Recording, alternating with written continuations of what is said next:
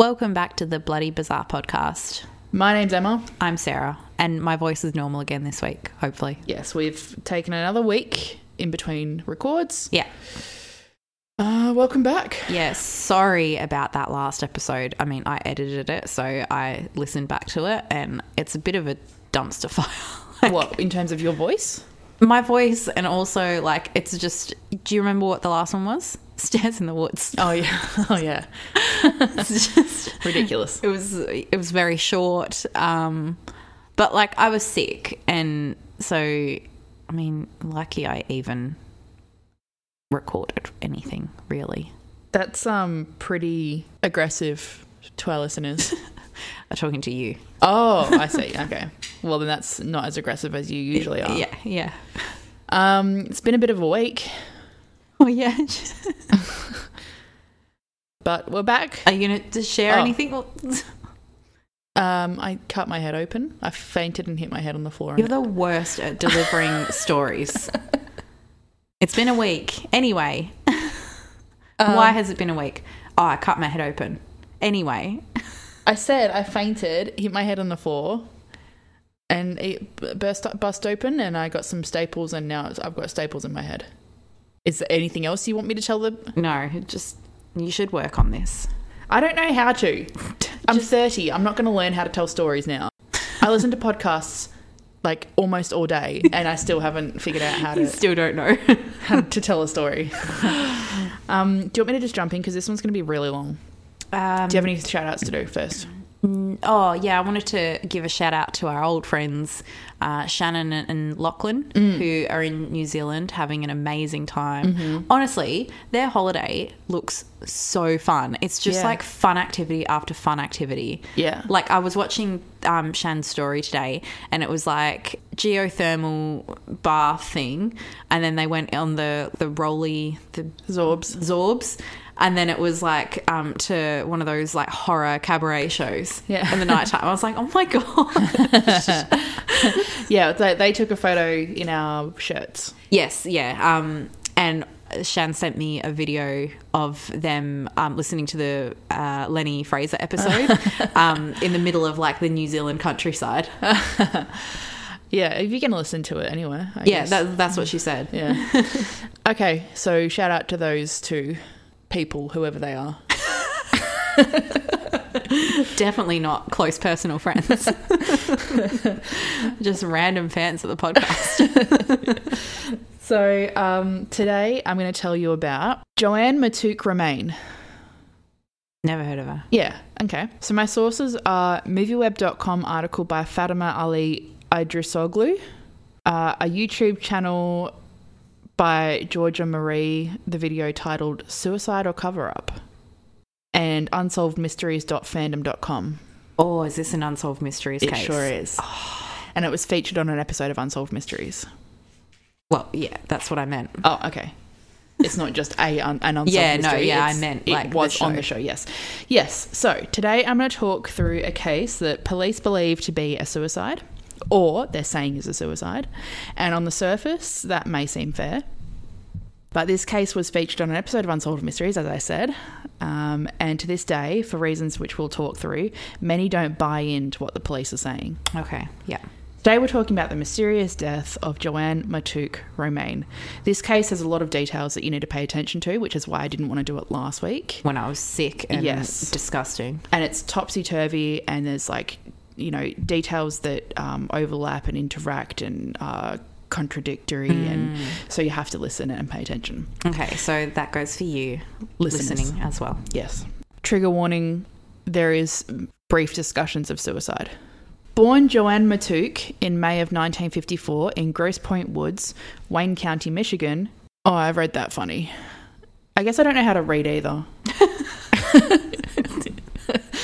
um, so she was born JoAnn Matouk in 1954 in Grosse Pointe Woods, Wayne County, Michigan. Yeah. Grosse Pointe Woods sits on the banks of Lake St. Clair and has a relatively small population. We're talking sub 20,000.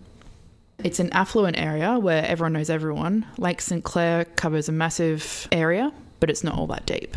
In fact, so deep is it not that an artificial trench has to be maintained in the middle of it to allow trade to pass through. To allow what? trade to pass through. Like boats. Yeah. Ah, okay. Um, around the banks, it sits at about two feet deep.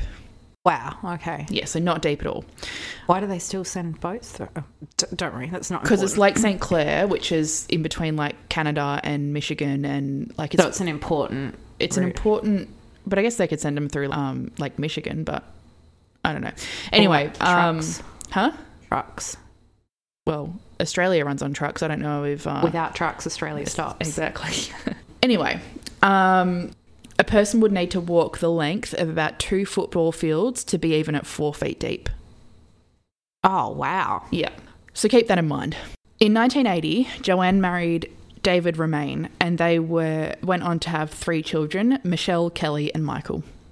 The pair's oldest daughter, Michelle, says her parents didn't get along, but I read elsewhere that the couple seemed to have a relatively good marriage for the most part. But I think like the daughter would know. Yeah. She lives in the house with them. Mm. But maybe it's just like they bickered a lot or Yes, maybe they were just one of those couples where on the outside everyone sees them and they're like all all happy, but then inside the house maybe I was going to say maybe they're one of those couples where like they've been together forever, but it's always a little bit awkward when you're around them because they're constantly like having a go at each other, but then they'll Maybe. like give each other a kiss and you're like, are you guys fighting? Or Yeah, yeah. Yeah, maybe. But after after 25 years of marriage, David, the root rat, ran off with JoAnn's best friend. He didn't. He did. Obviously causing the end of his marriage. Oh, poor JoAnn. Yeah. That is fucked. Yeah. JoAnn moved in with her daughters Michelle and Kelly. Cute. Yeah, that's nice. Yeah. I like to think that Abby and this next one will take me in if Greg ever hooks up with Donna or something. Um, Michelle, her daughter, obviously, says JoAnn was full of life, was the best mum, and had the warmest heart. She says they were a close knit family. Kelly says JoAnn was a, a quote great lady and everyone's best friend. She was happy and fun to be around. Their house was quote their house to be at. When they were growing up, their friends were always over, and it made JoAnn happy to see them with their friends. JoAnn was described by many as like a second mum. Oh. She was very maternal and very loving. And you can just imagine the type of Yeah, the type of house it would be. Yeah, Yep. yeah. Like it, that's the house you go to if everyone's like a little bit drunk. Yeah, yeah, yeah. And the mum like comes in in the morning and, and like gives everyone coffee or whatever. yeah. And, like, okay, so uh, JoAnn had a part-time job at a boutique in town and was a devout Catholic, attending her church every Sunday without fail. She would sometimes be at church as much as three times in any one week. Fuck that. January twelfth, two thousand and ten. JoAnn attended one of these regular church sessions, specifically the 7 p.m. prayer service. This service goes for 15 to 20 minutes, and a witness confirmed that she was there. On the way to this service, JoAnn stopped to fill up the car with petrol, and the attendees of the service reported nothing unusual during. At 7:20 p.m., a witness reported seeing JoAnn leave the church, and then a minute later, another witness reported hearing a car alarm going off and the lights flashing on the car for about 15 seconds. As this was not accompanied by anything further, they didn't think much of it. Her daughters had been out for dinner that night, returning home at 9 pm. They were a little surprised to find that their mum wasn't home yet, but they just figured she'd gone out for coffee with someone after the service. However, they did try and call her, finding that her phone was off, but not too concerned at this point because they figured maybe she'd turned it off for the service and had just forgotten to turn it back on. According to police reports, later that evening, just before 9 pm, Lieutenant Andrew Rogers was on a routine patrol when he noticed her silver Lexus SUV on a one way exit driveway adjacent to the church. It was approximately 100 feet or 30 metres from Lake St. Clair. So it was still at the church. Mm-hmm. Yeah. At 9 pm, remember, they heard the car alarm and everything at 7.20 when, the when the service ended. Yeah. Now, he ran the car's license plate through the Law Enforcement Information Network, or the LEIN system, and learned it was registered to Michelle, her daughter. Yep. Right? So she's using her daughter's car. He also learned its license plate expired several days earlier. But Oh, so like, is that the the same as like they hadn't paid the rego? Yep. Yep. because it was on private property, he didn't believe there was a reason to investigate it further or issue a ticket. He just continued on. About an hour later, or so, just before 10 pm, Public Safety Officer Keith Colombo was also on a routine patrol when he came upon JoAnn's car. He noticed that it was the only car in the driveway. According to Chief Daniel Jensen, Director of Public Safety for Grosse Pointe Farms, which is that's the suburb name, Grosse Pointe Farms, Uh, the church appeared dark, and there was no apparent reason for the car to be there. Officer Colombo became concerned when there was no one around and it was late on a cold January weeknight. Initially, I thought it was really weird that both the officers even noticed a car, let alone like took any action for a car just parked in a driveway. Mm. But then again, it is a small town. Maybe this is Yeah. normal practice. Maybe it's not. We'll go on to talk about it. I guess if you're out patrolling and it's your job to be like keeping an eye on things, maybe you're just a little bit more switched on about. Okay. Like, mm, that's weird. I'll keep an. I'll just like keep an Make eye on that. All right. Yeah. All right. Well, okay. Um, so inside the car, because Officer Colombo decides to investigate. I'm sorry. Whenever you call him Colombo, I'm like, I feel like you're making fun of him. But Yeah, I know. well, I kind of am, but anyway. Um, Officer Colombo finds JoAnn's purse on the front passenger seat. Her wallet and $1,500 in cash were also in the car. He returned to his patrol vehicle and ran the car's license plate. He then decided to search the area. Not seeing anyone, he thought the car's driver might be down by the water's edge because people often parked near the church to walk down to the lake. fifteen hundred dollars is a lot to have on hand, yeah. especially then. Mm-hmm. At the lake, Colombo noticed and then followed footprints in the snow that went from the nearby curb, which was about 75 feet or 22 metres from the car, to an embankment near the river. Near the water. It's not a river, it's a lake, near the lake. yeah. Officer Colombo noticed that the footprints went down to the embankment to two break walls. There were two prints that indicated that someone had sat down in the snow on the first break wall near the water Um, because the handprints were found like backwards, so the person had sat down. It appeared that the person had slid down to the second break wall near the water's edge where another butt print and handprints were found. He could find no prints that indicated that the person had come back up from the water's edge, and so based on what was found, he believed there was a person in the water. This is all his story mm-hmm. and there are no photos of the hand butt prints or anything like that. Hmm. So, over the radio, he reported his discovery of JoAnn's car and requested assistance from his supervisor, Lieutenant Rogers, from earlier. Lieutenant Rogers contacted the US Coast Guard and a search and rescue operation began soon after that call was made. At around 9:20 p.m., Michelle was putting on night clothes, uh, pajamas, when she noticed uh, a car's headlights coming around the corner of her street. She thought it must be her mum returning. Wondering why it had taken her so long, but still relieved that her mum was home. That was until she noticed it was actually a police car. Oh, that moment, your Yeah. stomach would just drop. Yes, it would. She answered the door, and the police officer told her that they'd found JoAnn's car abandoned in the church parking lot. He asked her if she was missing. This is odd for a couple of reasons. Mm, it is odd. Firstly, JoAnn had only been missing, in quotes, for a few hours, certainly not long enough to raise concern for the police. And second, if you remember, this car was registered to Michelle, Yeah. not to JoAnn. So how did they even know? I guess her wallet and stuff was in the car. Okay, but still. Um, the police had said they'd found JoAnn's car. Yeah, Michelle- that's, that's weird. It's like they've got prior knowledge that she was borrowing the car.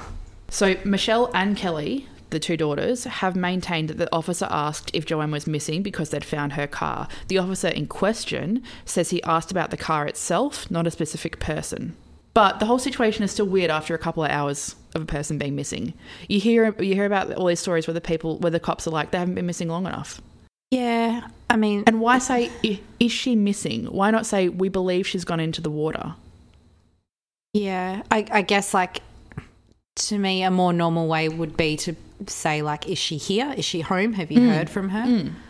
But maybe they did ask in that way. That's not what Michelle and Kelly say. They they said They the exact words were, "Is she missing?" We found JoAnn's car. Is she missing? Mm. Anyway, Kelly started calling her phone immediately. It kept going to voicemail, which meant it was off.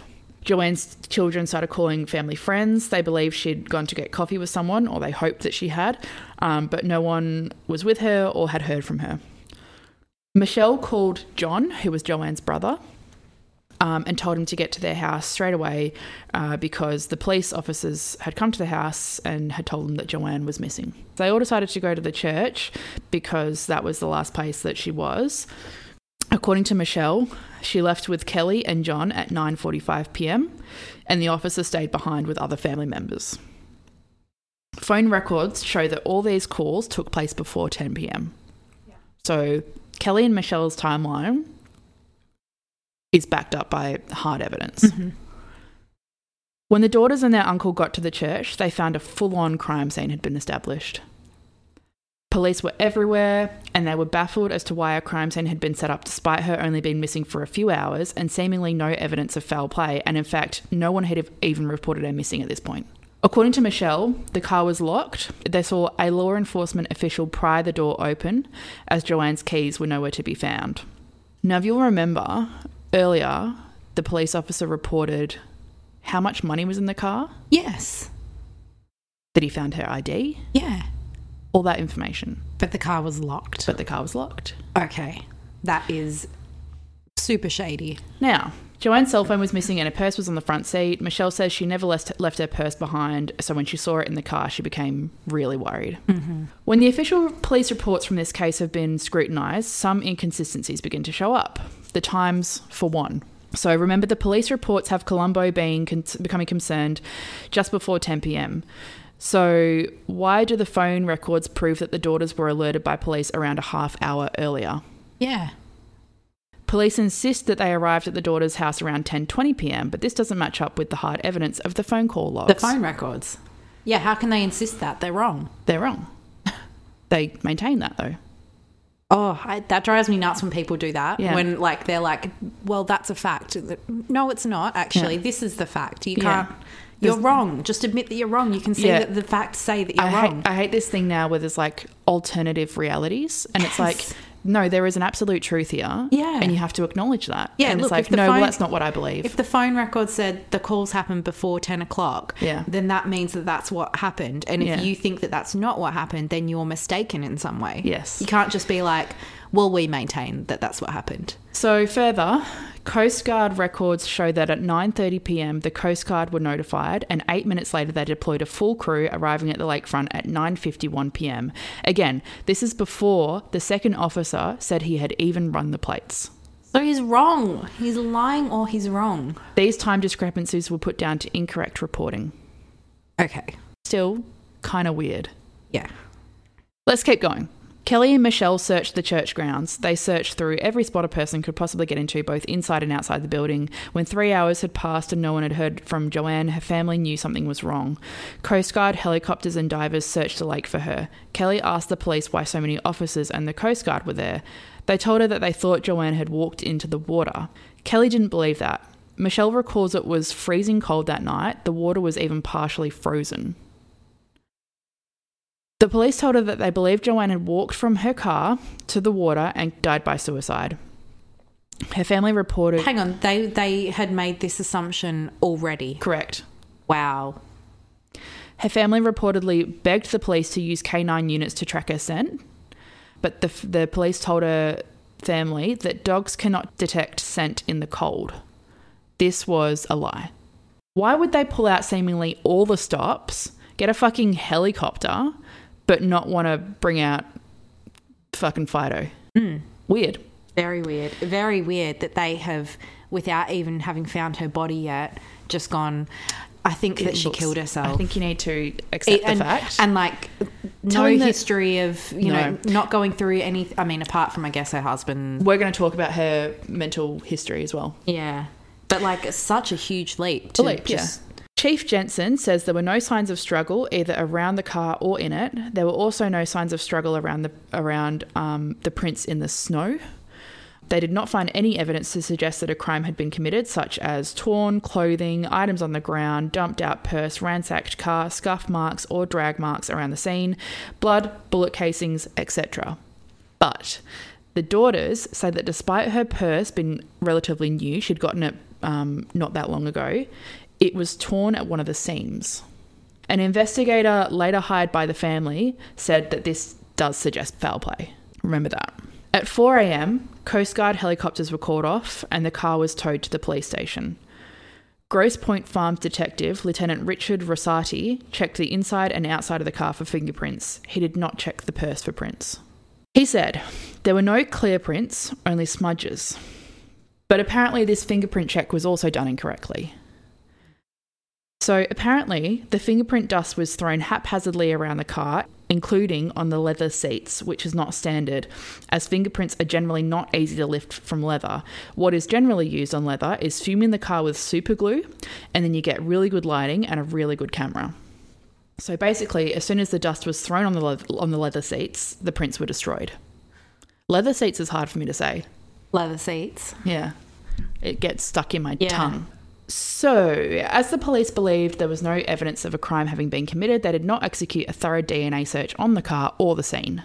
That point I can maybe put down to small time police department not being fully versed in like homicide investigations and stuff. Put it down to what's that quote that's like um, anything that can be put down to Stupidity. incompetence. Yeah. Don't don't attribute it to malice or whatever. Something yeah, like something that. like that. Sure. But I think with everything else, that becomes more and more tenuous. Yeah, when you start adding all of these things together. All of these things, yeah. After 48 hours, Grosse Pointe Farms Police turned the case over to Grosse Pointe Woods Police because JoAnn resided there. From the get go, police said they were dealing with what they believed to have been a suicide. This was based on the single row of footprints leading to the water and the apparent lack of evidence of any violent struggle. The police chief later said that when they saw the footprints, they just went into rescue mode, hence the response the daughters saw. Michelle said that when JoAnn disappeared, it was, quote, the end of the world for a lot of people. They put flyers together and began a massive search. There was an extensive three day long search in the area where police believe JoAnn had entered the water. Michelle says the water was about two feet deep, clear, and had virtually no current. On the night JoAnn disappeared, she was wearing a black blouse, black pants, black high heeled shoes, and a black coat. Michelle believes they would have been able to clearly see if she was in the water. The Midwest Technical Recovery Team, a specialty diving team, searched for three more days. They confirmed that JoAnn was not in the water. William Robinette, the team's director, says the search was the most thorough one he and his team had ever done. They found a lot of cold water and ice, but there was no trace of her. I mean, there, there's also a bit of an assumption made here that the footprints were hers. Like, There sure is, and we're going to come to those footprints. He does not think she was in that location. His team also confirmed that there was virtually no current in the lake. yeah. So if sh if anyone had gone in the water, they would have pretty much stayed, Stayed in where that they location. were. Yeah. Also, she's wearing black on something that is in parts white. The police also reportedly told the Coast Guard she'd been missing since 5 pm and that there was a hole in the ice. Both statements were untrue. They're just like making shit up. Yeah. And this information is confirmed through police reports, which were later obtained through a FOIA request by JoAnn's daughter. Now, here, I'm just going to go back to what JoAnn was wearing the night of her disappearance. She was wearing heels. You mentioned the footprints. The footprints leading to the water's um, edge were boots, according to witnesses. But once again, things get dodgy here. The original footprints were not preserved, they were trod on and ruined by attending personnel. Without them even taking any photographs. So there are photographs, but it's just of like a bunch of footprints. Right. And can they pinpoint which ones were? Of course meant- not. Officers did not take 90 degree photos of the footprints. They did not take any photos directly above the footprints of the scale next to it. If that had been done, then the photos could have been used to compare to known footprints. An expert hired by the daughters said that, said that any trained officer should not have omitted these kinds of photos. The officers also did not measure, mould, or cast the prints. So, another thing. And also, like, if she was wearing high heels and these were boots, I guess you could make the argument, oh, maybe she changed into boots. Sure. But then, where are her high heels? Yeah. Like, that means They'd that. be in the car, surely. yeah, exactly. Um, so Kelly says that her mother was scared of the dark and of the water. So even if they could believe that she would take her own life, this manner still wouldn't make sense. Yeah, yeah. Michelle points out that there was no suicide note. JoAnn was never on any medications. She was a devout Catholic. She went to church on Sundays, but also went during the week. Michelle notes that suicide is against all beliefs in Catholicism. According to two of JoAnn's doctors and her family members, she had no history of mental illness or suicidal tendencies. The police theory is that JoAnn left the church in 12 degree weather in the dark of night, crossed the initial two lane traffic, went to the median, crossed the other two lane traffic, and then walked through a snowy area to the embankment. Then, while wearing high heeled boots, she walked down the steep, icy, snow covered embankment. After that, she slid over two break walls, dropped five feet, and then went into a foot of freezing cold water to take her own life, walking out a over two football fields with absolutely no witnesses seeing her and no history of mental illness. Yeah, that also seems like a strange way to kill yourself. Absolutely. Like, what was she freezing herself to death? like, is that the like to walk out? I mean, you said it's four feet. it's only four feet after two football fields. Now, JoAnn is very short, so she could have done it in, like, I guess, in six foot water, but then still, the body's response to it's so difficult to drown oneself if you're just, like, able to stand up. Yeah, and then the other option is she's choosing suicide by freezing herself to death. Yeah. And in are- which case, you'd find her. It's a very strange. So, JoAnn's family hired Salvatore Rastrelli, an expert crime scene analyst, to investigate separately from the police. Rastrelli conducted an experiment to see how difficult it would have been for JoAnn to traverse the embankment in high heeled shoes. He had a female volunteer put on high heeled shoes and walk down the embankment. It was difficult for her to walk down it in even normal conditions. He thinks it would have been impossible for JoAnn to have walked, walked down it with snow and ice on the ground. According to Rastrelli, the police chief said he knew JoAnn's case was a suicide, quote, in five minutes. How? It's not an obvious suicide. Rastrelli says there is no way for someone to make that determination on a case that quickly. He says the investigation was conducted, quote, so outside of typical procedure, end quote, that he found it suspicious. Another good point about this quick jump to suicide was that the police had been if the police had been even open to the possibility that there was foul play involved, this likely would have generated more media attention. And with media attention comes media coverage, and then comes tips and witnesses. Yeah. Something which the police would not want if they were if they were engaging in a cover up. Hmm. Yeah. Michelle also hired Michelle's her daughter, remember? Yeah. Also hired retired FBI agent Bill Randall to help investigate the case. He decided that the first thing they needed to do was get a copy of JoAnn's cell phone records. Something that the This police is the, hadn't the done. police hadn't done that. nope. They, so they were 100% just like, oh, well, shut it down. It's she killed suicide. herself. Yep. One number on the records belonged to a security company. In the week prior to her disappearance, she had left a voicemail for the company. She was trying to contact an investigator. She apparently believed she was being followed by a person or persons unknown. Oh. And she was concerned. She believed her phone was being tapped, that people had been in her house, and that her mail had been intercepted. And actually, someone had el- someone else had been able to get into her post office box due to a mistake at the post office.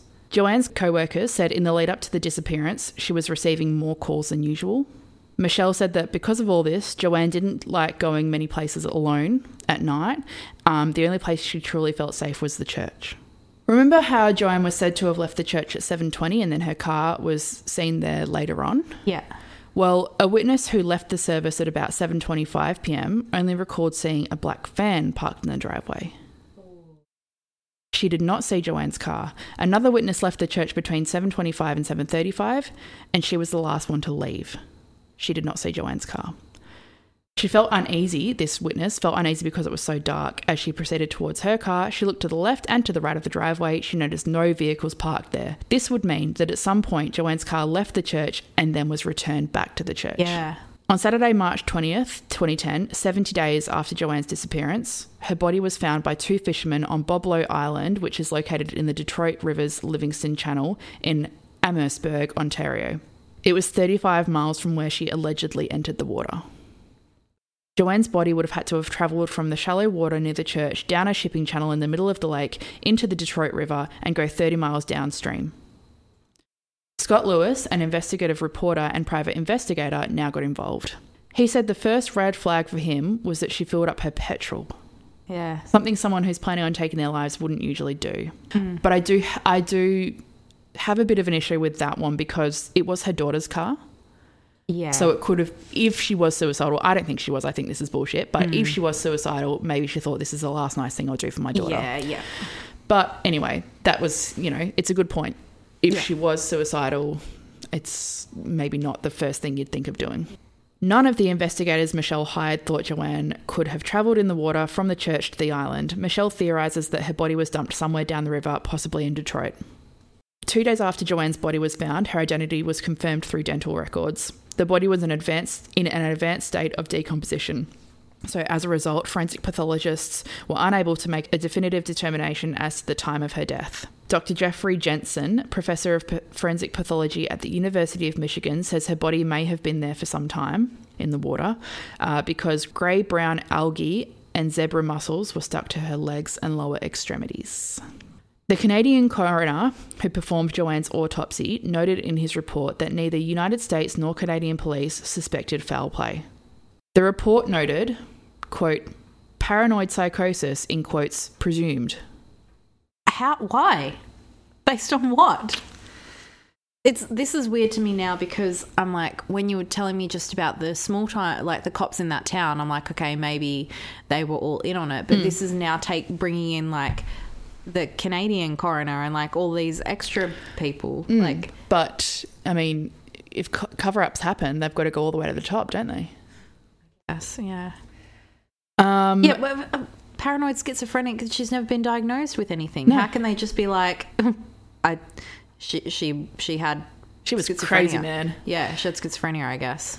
Um, nevertheless, he wrote that he found insufficient evidence that JoAnn intended to take her life.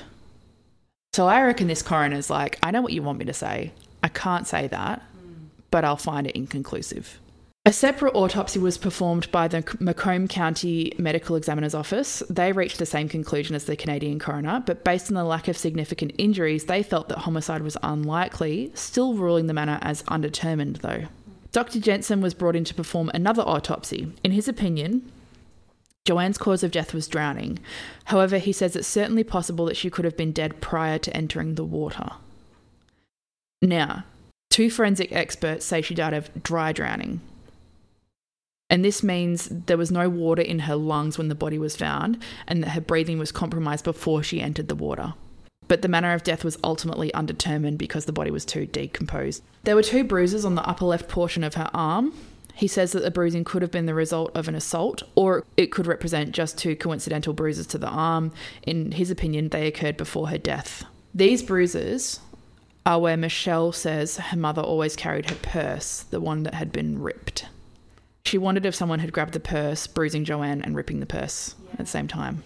So let's talk about the dry drowning aspect. If there was no water in her lungs, surely she would have been buoyant and therefore more likely to be seen, especially because there was very little current. The water was frozen over in areas, and again, the lake was very shallow. Yeah. It's Very weird. it's yeah, it's unlikely that she would have uh, somehow dry drowned on land and then been and then got somehow gotten into the water. Yeah, like they, it they- just doesn't. Nothing adds up. no, because they ha- they have said that the cause of death was suicide by drowning, but there's no water in her lungs. Yep. Um, when JoAnn's body was found, her car keys were found zipped up in her coat pocket. Okay. Yep. Michelle is bothered by the fact that everything on JoAnn was zipped up. All her pockets were zipped up, and her jacket was zipped up to her chin. This does not make sense because she never zipped her jacket up that far, according to Michelle. Two of her belongings were also missing her rosary and her cell phone. According to Michelle, JoAnn normally had both of these things in her coat pocket. Michelle notes that the first thing a criminal would get rid of would be a cell phone, since they can be tracked. Another thing Michelle noticed was that JoAnn's shoes were intact. So she wasn't wearing boots. She wasn't wearing boots, she was wearing her high heels, and they were intact. Um, So those footprints could not have been hers. she says that, well, no, not, yeah.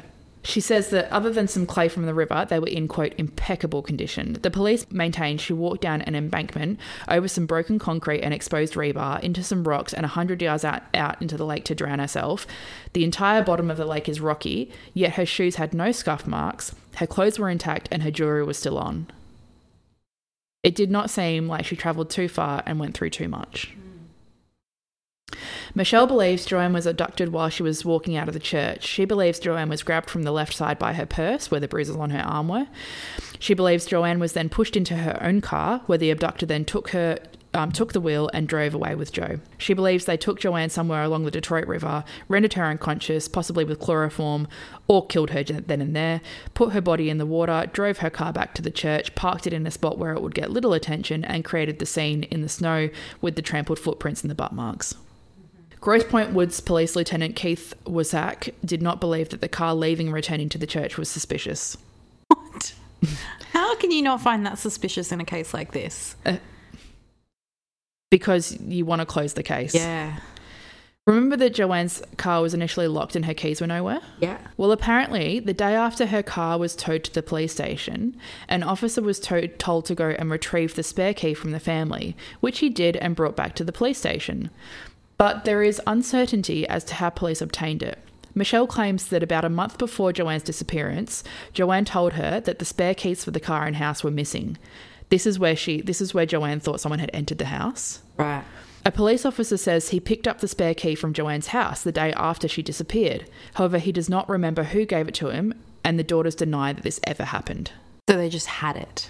Yeah, according to Michelle and Kelly. Can you not know who gave it to you? You'd think that's a chain of custody thing. Like you, you case note these sorts Yeah. of things. Like Yeah. And this is not like such- this is 2010. yeah. So such and such answered the door. Such and such was home. Such and such handed me the keys. Yes, I I remember really basic. I remember always the Claremont serial killer case and the notes that were taken, and that was in what the nineties. Yeah.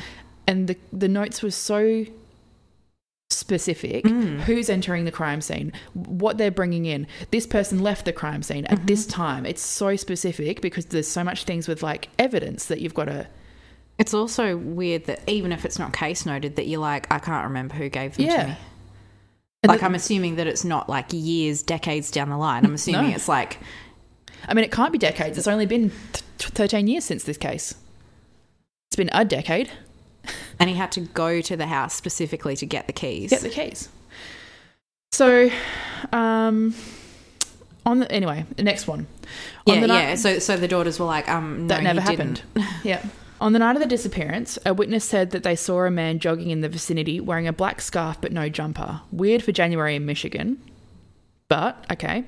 Even weirder, a black scarf was found in the median of Lakeshore Drive, which is where the church is. Michelle confirmed it was not JoAnn's. It was placed in an evidence locker, but was donated to Goodwill just months later. What? Oh, this is so dodgy.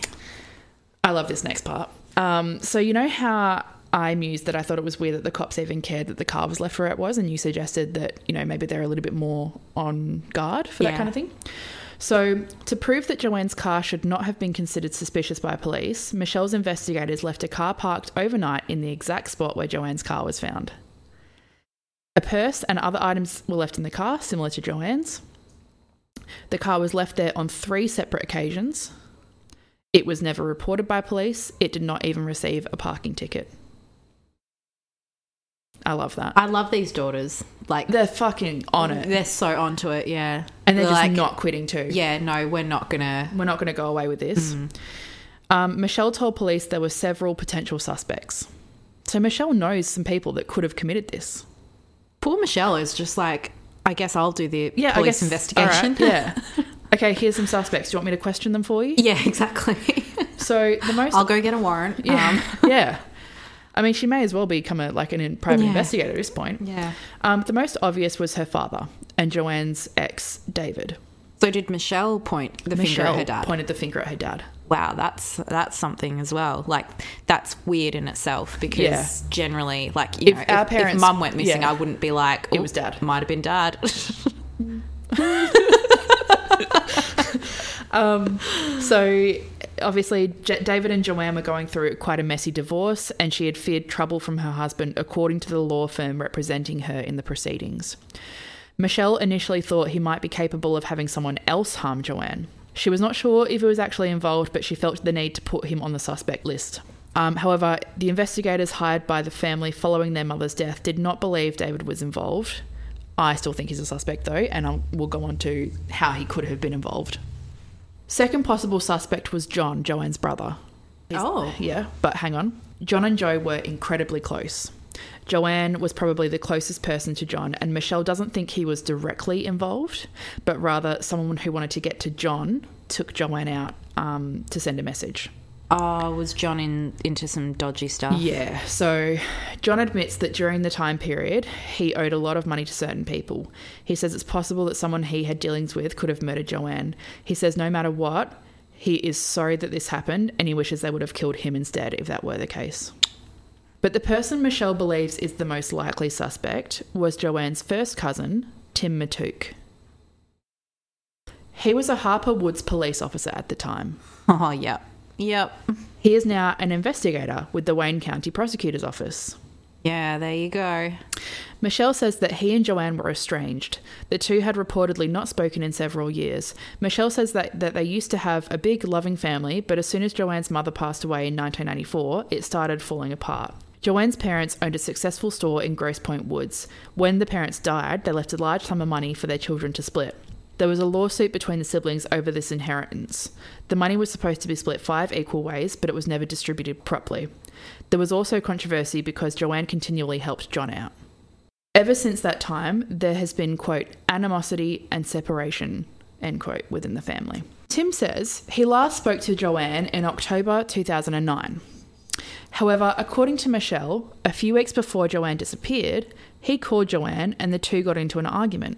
Michelle doesn't know what he said to her exactly, but she remembers JoAnn screaming at him, saying, quote, How did you get my number? Never call me again. End quote. She could hear him yelling on the end, other end of the phone, like through the, like, Jeez. yeah. But she couldn't hear what he was saying. She could just hear like his Yelling, yelling voice. yeah. Yeah. She um she heard JoAnn say, quote, I never said you were the root of everyone's problems. You just need to keep your nose out of everyone's business. Leave me and my family alone. Never call me again. After JoAnn hung up on Tim, Michelle noticed JoAnn's face had turned white. She told Michelle she might be in danger and said to uh, quote, If something happens to me, look to Tim. Oh my god. She reportedly Come on. How can they how can they not like find anything suspicious in this story? because he's a fucking police officer. Um, JoAnn reportedly feared Tim because he was a police officer, and she thought he was attempting to ob- obtain information on John. Oh, so like he um maybe wanted to bring John down. Like, maybe on some charges. Yeah, yeah. Someone named Barrick, I think it was like Kelly Barrick or something like that, but I've just got the surname, um, unfortunately. So, Mr. or Mrs. or Miss Barrick, JoAnn's divorce divorce lawyer, said JoAnn told her, quote, Tim said to me, if someone wanted to get rid of you, they could do it and you would never be found. And she, that's the divorce lawyer saying that. I trust the word of a lawyer. Yeah. I don't think they would make something up. What a thing to say. And then to have someone go missing. Yeah. Um, one of JoAnn's friends, who was a former FBI agent, also told police to look into Tim as a person of interest. Um, get this Michelle learned that a tip sent to police stating that JoAnn was paranoid, depressed, and suicidal came from Tim himself. Oh my god. Michelle, ridiculous. yeah, Such an obvious cover up. yeah. Michelle is also suspicious of a closed door meeting between Tim, David, her ex, and Bill, another brother of JoAnn's, at the family store a few days after Jo's, Joanne's disappearance. So why is the fucking cousin meeting with the ex and a brother? I reckon they were probably talking about money. Yeah. Probably like Okay, well, now she's gone. If she's gone, where's the money? Where's her money going to go? Yeah, who, yeah, who's it going to go to? Mm. So let me step back a moment and run through the family as we know it. We have JoAnn, who's dead. Her brothers are Bill and John. She's close with John, she's not close with Bill. Her cousin is Tim, and her ex is David. JoAnn was really close with John, and there was a lot of animosity between her, David, Tim, and Bill. Yeah. Let's talk about Bill for a moment. This is the other brother. The other brother. He was close with most of the official investigators on the case because he would sell them booze for cheap. He also was involved in some criminal activity. Apparently, JoAnn went to the family store a few weeks before her death in an attempt to smooth things over with Bill and hopefully stop the family fighting. Michelle dropped her off there and waited outside for her. And when she came back outside, she seemed, quote, freaked out and scared. She would not tell Michelle what happened inside. In June 2014, Michelle and her family filed a $100 million civil lawsuit against the city of Grosse Pointe Farms and additional defendants for, con- for the conspiracy to cover up JoAnn's murder. They alleged that the Grosse Pointe Farms and Grosse Pointe Woods police departments and several officers were protecting, quote, one of their own, presumably Tim, uh, from being prosecuted for the murder. They claimed the police ignored and or changed witness statements, falsified their reports, and focused their investigation only on suicide. Yep. Listen to this part. A witness, Paul Hawke, claims the police did not take his sighting of JoAnn that night with two men seriously. Police say he was unreliable and his statements differed. His statements did differ, and he was able to remember some details later that he hadn't initially claimed, but let's listen to what he says. Yeah. So he claims he was driving near the church when he saw a woman matching her matching JoAnn's description sitting on the lake's break wall. He noticed two cars parked illegally on the lake side of the road with two men standing near them. He was worried the woman was in danger because she appeared to be slightly slumped over. As Paul slowed down and approached the, the cars and the men, he noticed one of the vehicles appeared to be a municipal one, Like a govy vehicle. like a Govy vehicle or a you know an off-duty police car. Um, it was dark blue or black, four door sedan. It's the fire cracking. oh. God. It was dark blue or black, a four door sedan, possibly a Ford Crown Victoria model, and its license plates' first three letters were BHP. The other vehicle was a silver Lexus SUV. One of the men acted as if he had a gun in his coat pocket and he motioned for Paul to keep moving. what, so he was like, Yeah, like, you know, like pretending, yeah, keep going. oh, that's Um, scary. I would freak out. when Paul asked what was going on, the man said, quote, get the hell out of here. Oh, so he actually wound the window down and was like, What's going on? Yeah. good on him. Yep. That's brave. If I thought that someone had a gun, I think I'd probably just floor it. And, This is also a lot of like random kind of details for someone to be making something up. Mm. Like the types of cars, the colors, the position of the people, the It's stuff that you could check as well. Mm. Like it's if he's got part of a number plate, that's stuff Run that it. You could check. Yeah. Yeah. Um, a few days later, Paul heard about JoAnn's disappearance on the news, and so he thought, "Oh, okay, well that's you know that's what I saw." Yeah. So he went to Grosse Pointe Farms Police Department to report his sighting. After talking with officers for about 40 minutes, they told him to go home, write down his statement, and bring it back the next day. He says he did, he did just that. Um, I don't know why they didn't write his statement. yeah. Why down. they didn't just take his statement? According to the lawsuit, two years passed before they followed up on his sighting. I wonder if they were hoping that he just wouldn't come back. Like, course. If they, yeah, if they were like, "Oh, just look, just bring it back to us when you've done Yeah. it," you know, in a week, in two weeks, and they were just hoping that he would forget. In 2012, he filed a property damage complaint and claims that the damage was caused by someone sending a message to, quote, remain quiet regarding his sighting. Paul claims he went to the Michigan State Police and FBI because no one ever called him back. Mm-hmm. So he's now like, no, I saw this thing. You're not taking me seriously. I'm going to go over your heads. So this poor random guy Yeah, is like, he's like, I saw something fucked up. "What? What the hell is happening?" Yeah. He's not even a part of their family, and No. he's like, "This is dodgy." This is dodgy. So shortly after speaking with the FBI, he was contacted by Grosse Pointe Woods detective Anthony Chalut. Detective Chalut asked him about speaking with the FBI and reportedly became aggressive when Paul said he could positively identify the men he had seen that night. Detective allegedly threatened to have him charged with obstructing an in- investigation. He's not obstructing it. He's trying to. He's helping. uh, in 2014, after he was shown a, photogra- a photograph of Tim, he identified Tim as one of the men he had seen that night. In 2018, the lawsuit and subsequent appeal were dismissed by the courts, despite the judge on the case claiming that they were um, that there were many disturbing disputed facts and that the family's case was meritorious, which if we're speaking legally, means the applicant has a reasonable chance of success um, at trial. So, pretty odd that it was thrown out. yeah. Why was it dismissed then? No idea. They didn't give any reason. I'm sure there, there would have to be reason. It would have to, well, they'd just have to say, like, lawsuit dismissed, and then it would say on the grounds of insufficient evidence or something like that. But then he has then- gone back and been like, "But you do have sufficient evidence." yeah.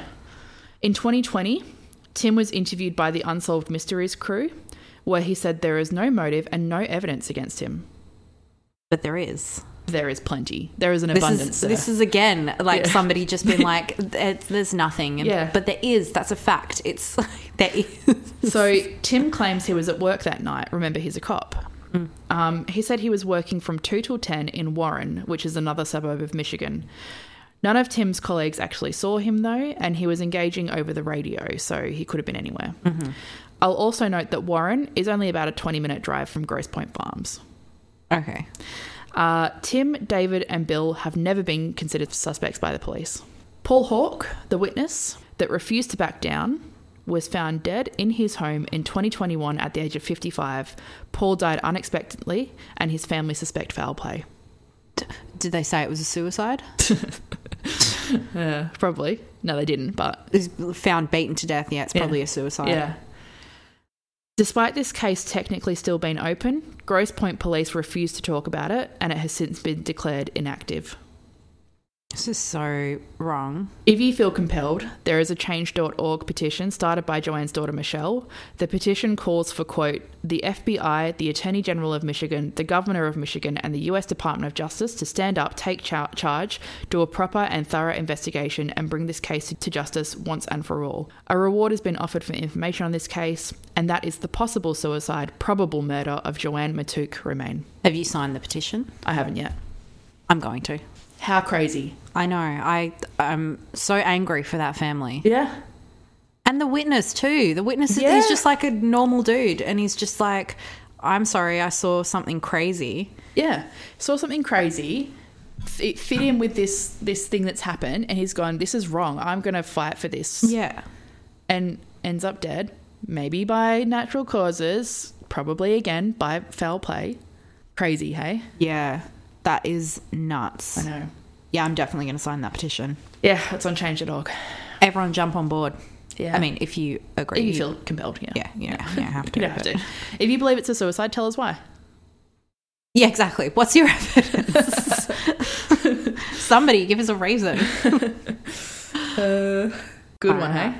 Yeah, that that was a really good one. Yeah. What's her name again? JoAnn. Jo- Well, her, her she was born JoAnn Matouk, so But when she died, her name was. JoAnn Matouk Romain. Yeah. Yeah. God damn. Let us know what you think, people, and thanks for listening. This has been a long one, What? What are we at? an hour.